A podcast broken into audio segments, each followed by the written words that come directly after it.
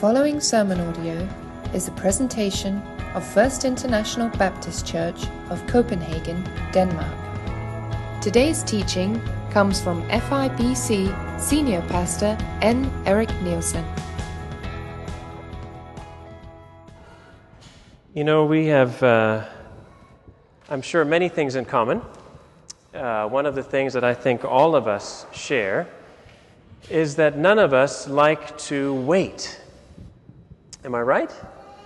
We all spend our days waiting, and none of us enjoy the wait. You go to the doctor's office, you have to wait your turn.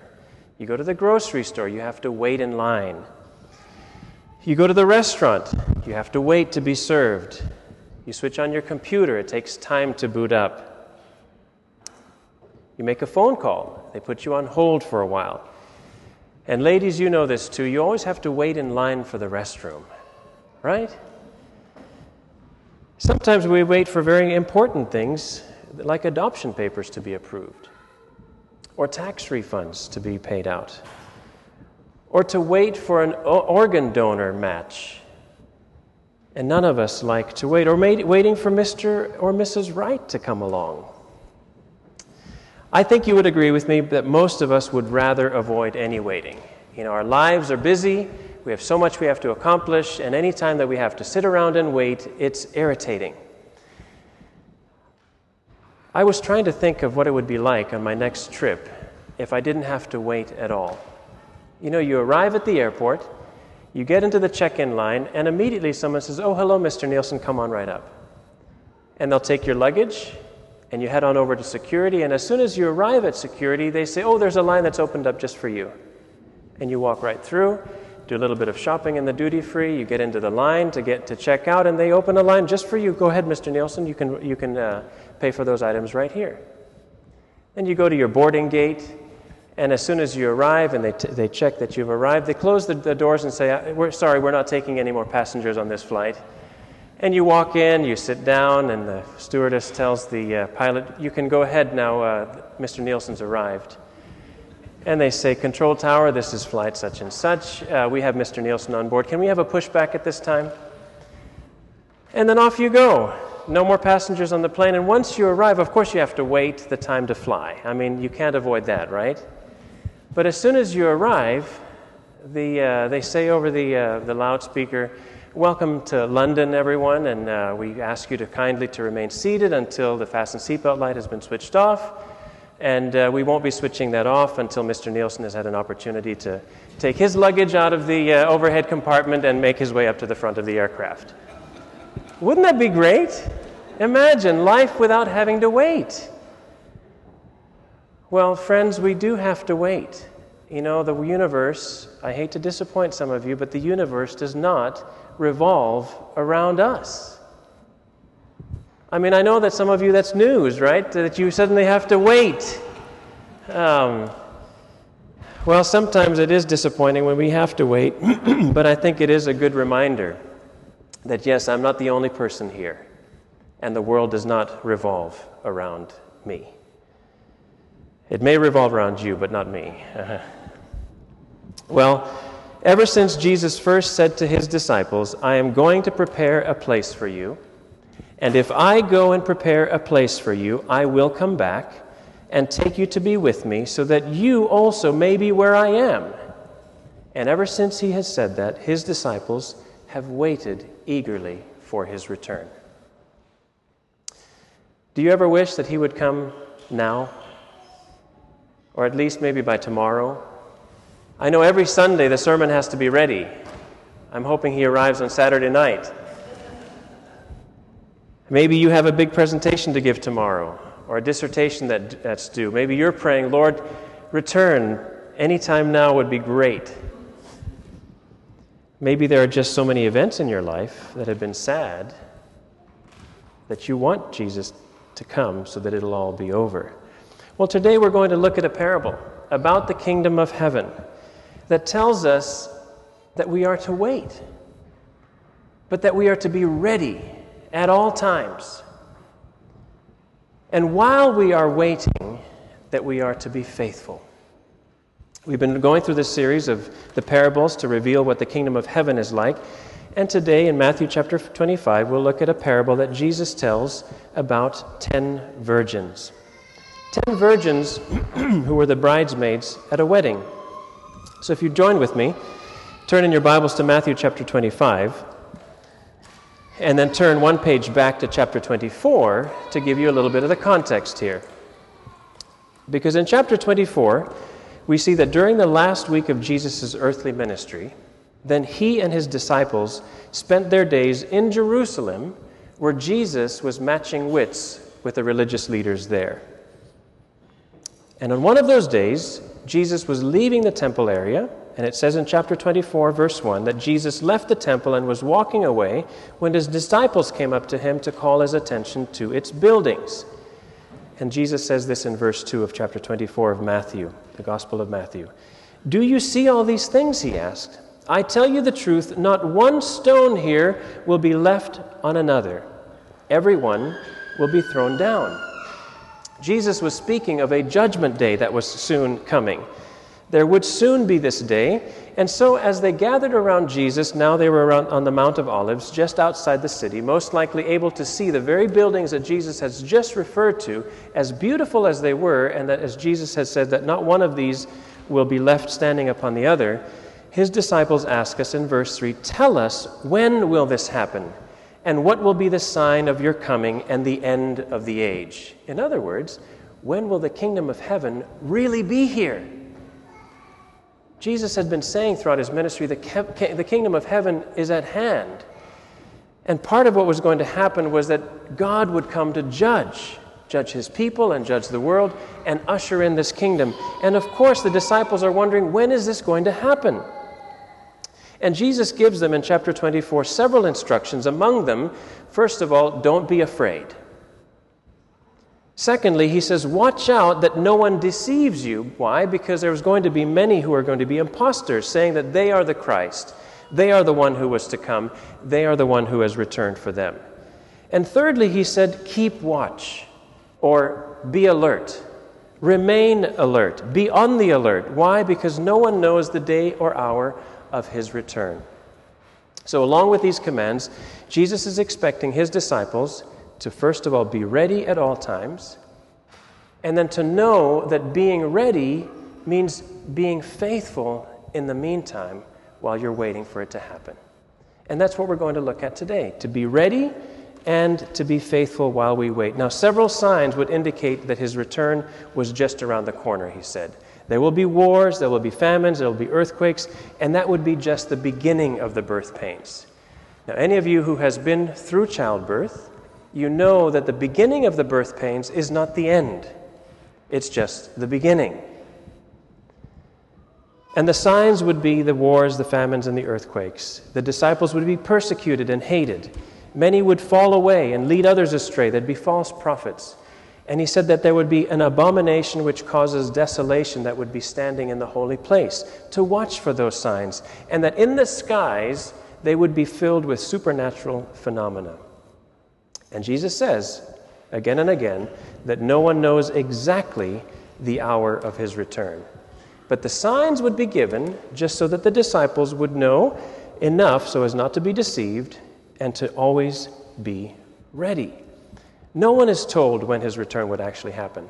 Jesus says, No one knows about that day or hour, not even the angels in heaven, nor the Son, but only the Father. And he gives two examples in history, or uh, he gives the, the, uh, the example in history of Noah's day that very few were prepared for the flood. Only Noah and his family. The rest were not. And now, in his own day, in Jesus' day, Jesus says that few will be ready and most will not be. And Jesus is expecting then for his disciples, that includes you and I who say we follow Christ, we live in obedience to his commands. It includes you and I who say that we trust him for our salvation, that we have to be ready. And Jesus gives some examples of how a house owner can be ready for a thief. How is he ready for a thief? He keeps watch over his house on every night because he doesn't know which night the thief will come. And just like a servant who's been entrusted with a task can be ready for his master, he doesn't know when his master will return, so he's faithful every day until he returns. And then, just like ten virgins who were bridesmaids to a wedding, that they should be ready for a wedding, for the bridegroom to come. And if you'll turn now to chapter 25, verse 1, let's read this parable together. This parable to reveal to us this kingdom of heaven. At that time, Jesus says in verse 1, the kingdom of heaven will be like ten virgins who took their lamps and went out to meet the bridegroom. Five of them were foolish, and five were wise. The foolish ones took their lamps, but did not take any oil with them. The wise, however, took oil in jars along with their lamps. The bridegroom was a long time in coming, and they all became drowsy and fell asleep. At midnight, the cry rang out, Here's the bridegroom! Come out to meet him! Then all the virgins woke up and trimmed their lamps. The foolish ones said to the wise, Give us some of your oil, our lamps are going out. No, they replied, there may not be enough for both of us and you. Instead, go to those who sell oil and buy some for yourselves. But while they were on their way to buy the oil, the bridegroom arrived. The virgins who were ready went in with him to the wedding banquet, and the door was shut. Later, the others also came. Sir, sir, they said, open the door for us. But he replied, I tell you the truth, I don't know you. Therefore, keep watch, because you do not know the day or the hour, he says. Ten virgins with their lamps waiting for the bridegroom. Now, according to Jewish custom, the bridegroom would proceed to the bride's home to pick up his bride and then return to his own home with her. And this wedding banquet was evidently taking place at night, so the virgins who greeted them had brought their lamps to light. Five of them were, were wise, Jesus said, and five of them were foolish. What made them wise? Well, they took oil in jars with them. And the bridegroom delayed, so the virgins fell asleep. And when the cry came out, Here comes the bridegroom, here comes the bridegroom, you know that call, right? Then all of them awoke and they trimmed their lamps, but the five foolish ones did not have enough oil with them. And they had to go and shop for oil, and so by the time they came back, the bridegroom had already come in, and it was too late. They were not prepared for a long wait. You see, even though you know you may have to wait, sometimes you can be prepared for a long wait. The first time that Kim and I traveled with a little infant with us, we were traveling from Jakarta heading to the United States. We knew there'd be some transfers in some airports, so we were ready to wait sometimes. Now, we had an infant that was being bottle fed, so we had to make sure that we had enough formula with us. And my wife, being a new mother, made sure that we had enough formula with us. And to make sure we had enough formula with us, we had like, I think, six or seven cans of formula. Maybe I exaggerate. Maybe there was actually six cans. No, um, there was a lot of cans of formula with us, and I was the one having to carry the baby bag, right? But we were prepared for a long wait. You never knew how long we might be at the airport, maybe six months, right? So we had to make sure we could feed the baby for those six months. But we were ready for a long wait. These ten virgins, five of them, were prepared in case the bridegroom would delay. The other five were foolish. They thought, well, there's no chance that the, the bridegroom will delay. We'll be ready anyway. Well, Jesus will return for his waiting disciples, and he expects us to be ready. The wise virgins from this parable were those who were prepared for the long delay, and the wise disciples will know that it could be a long delay. You know, the early church followers of Christ, they believed that Jesus would return in their day, but he didn't.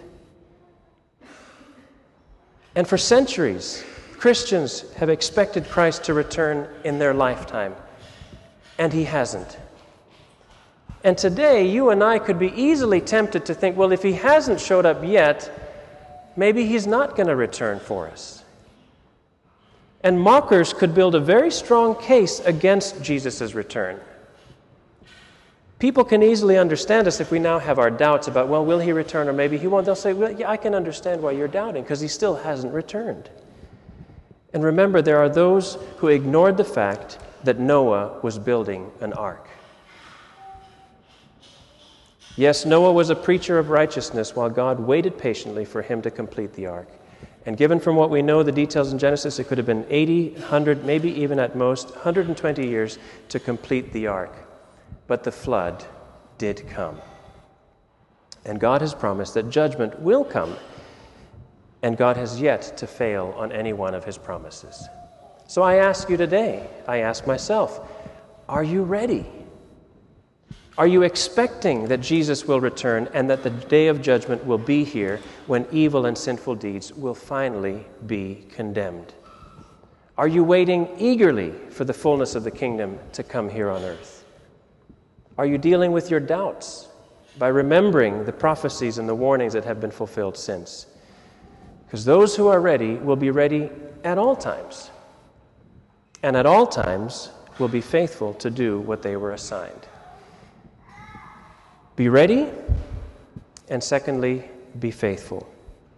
Because in this series of parables that Jesus gives about the end times, about his return, he's speaking of being faithful to the task that they were given. The faithful and wise servant is, the, is blessed and given a charge over more responsibilities, while the wicked servants are cut to pieces and assigned a place with the quote, hypocrites, where there will be weeping and gnashing of teeth. Here, the wise virgins share in the celebration of this wedding banquet, while the foolish virgins are shut out and the bridegroom doesn't know them. The good and faithful servants are praised and entrusted with more possessions, but the wicked and lazy servants are cast outside into the darkness where there will be weeping and gnashing of teeth. These are the parables Jesus gives to prepare his disciples for his coming.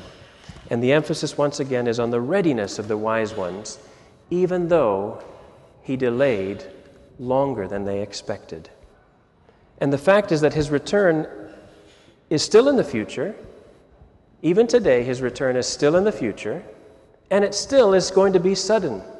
And so I believe that there are at least five ways that you and I can be faithful while we wait.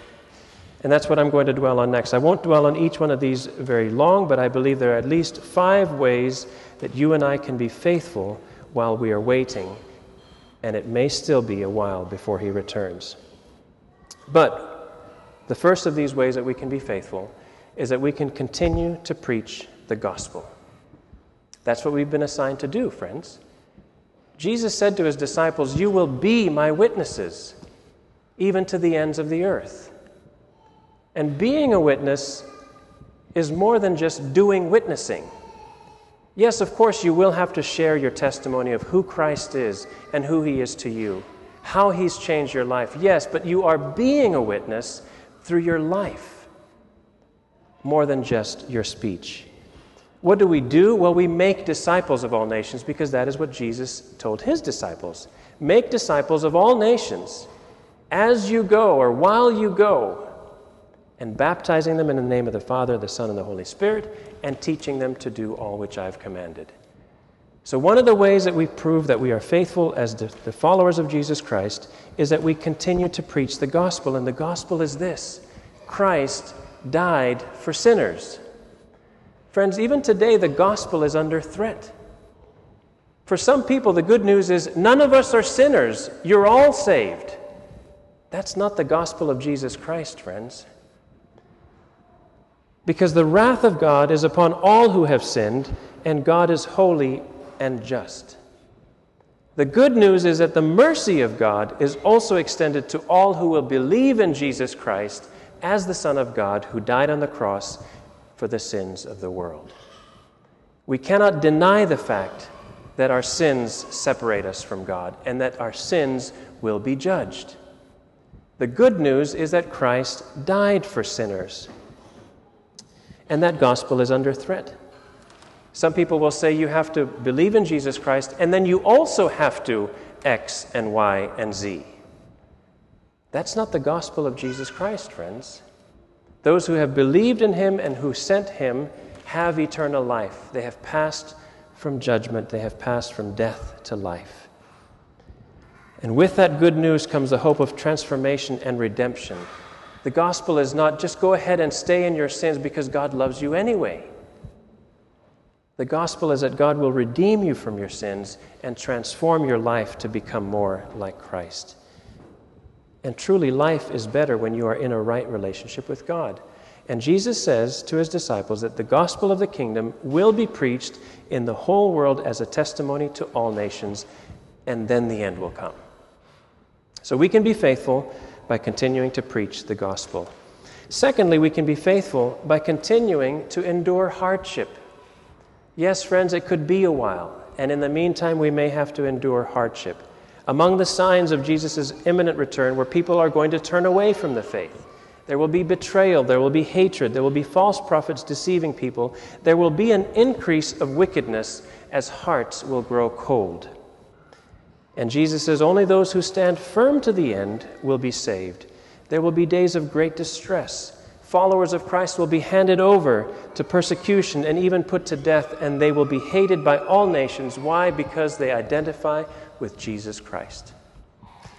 So, one of the ways that we can be faithful is we continue to endure this hardship. Paul was deserted by his friends, and yet he encouraged Timothy be strong in the grace that is in Christ Jesus. Endure hardship with us like a good soldier of Christ Jesus. That's who we are, friends. Paul was all too familiar with imprisonment, other hardship, but he says, if we died with him, we will also live with him. If we endure, we will also reign with him. If we disown him, he will also disown us. If we are faithful, faithless, he will remain faithful, for he cannot disown himself. And today, you and I may have to endure persecution or embarrassment. Imprisonment, maybe? Maybe. maybe you have to endure mocking that happens at the office, or maybe while you're recreating. Friends, that's a piece of cake. Maybe people will challenge you because they have so called scientific evidence against the existence of God. Well, all of those are refutable.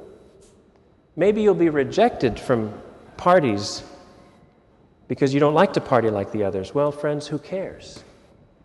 Teasing, maybe, because you choose to remain pure, or you wait for sex until marriage, or you remain faithful to your spouse. Teasing shouldn't be a problem. Realize, friends, that Christians historically, even today, endure physical torture, they endure imprisonment, they endure public mockery, even a beheading because they embrace the claims of Christ. And some of those other things I've mentioned shouldn't be all that difficult for us then.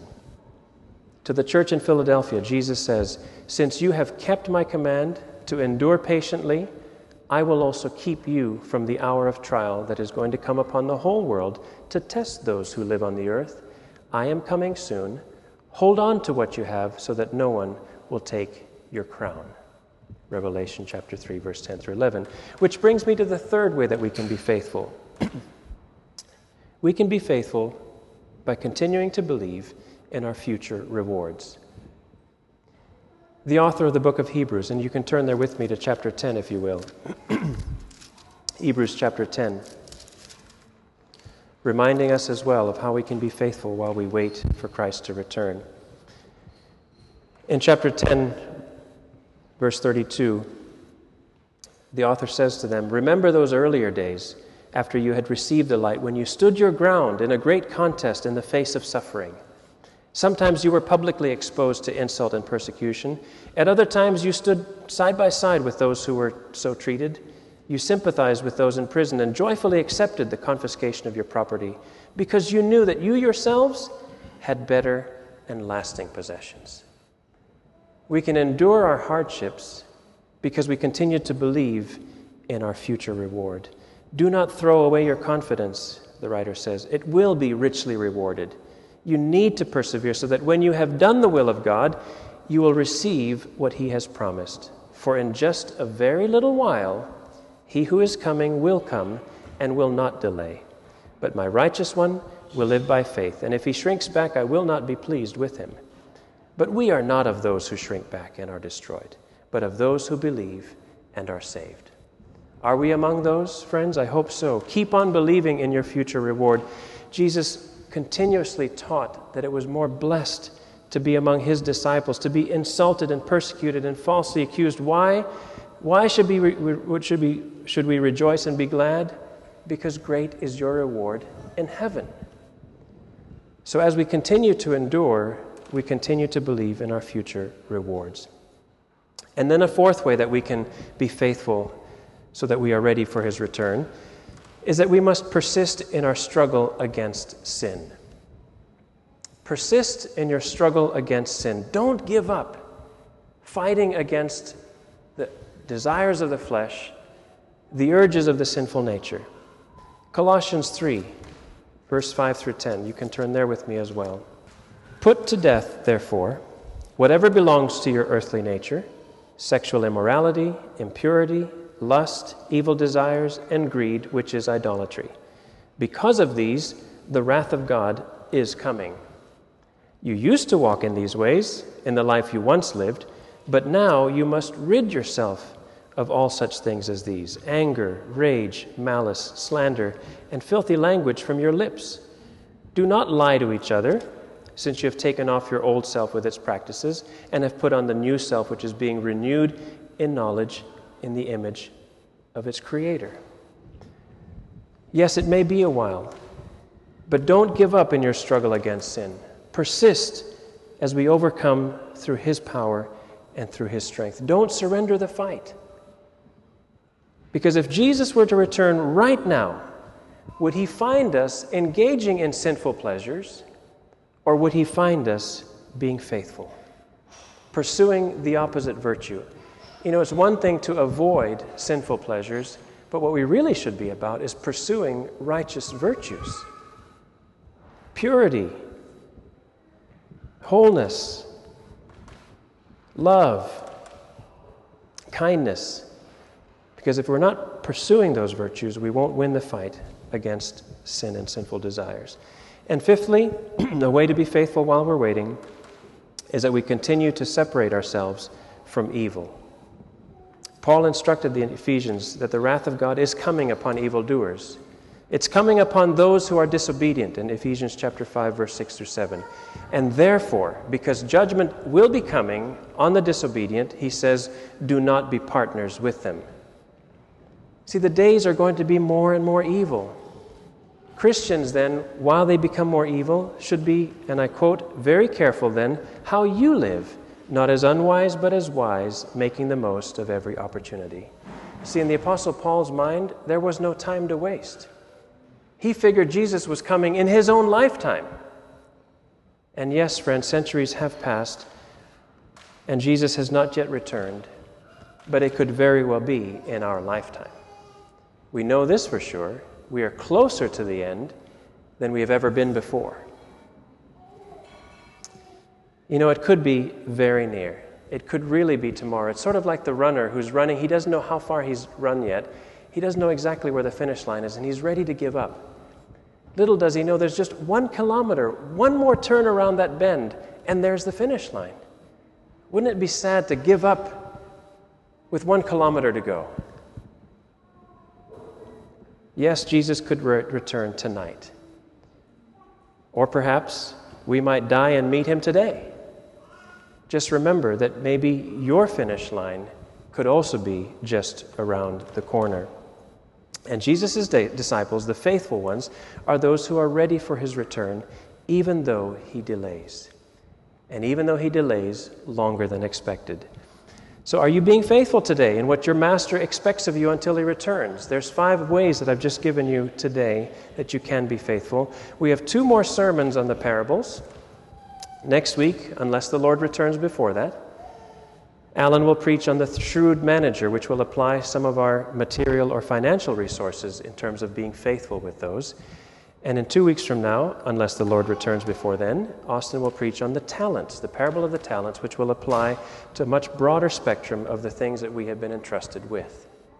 So come prepared for those in case Jesus doesn't return in the meantime. Friends, Christ has made it clear to his disciples we are to be ready at all times and to be faithful in the meantime. Let's pray together.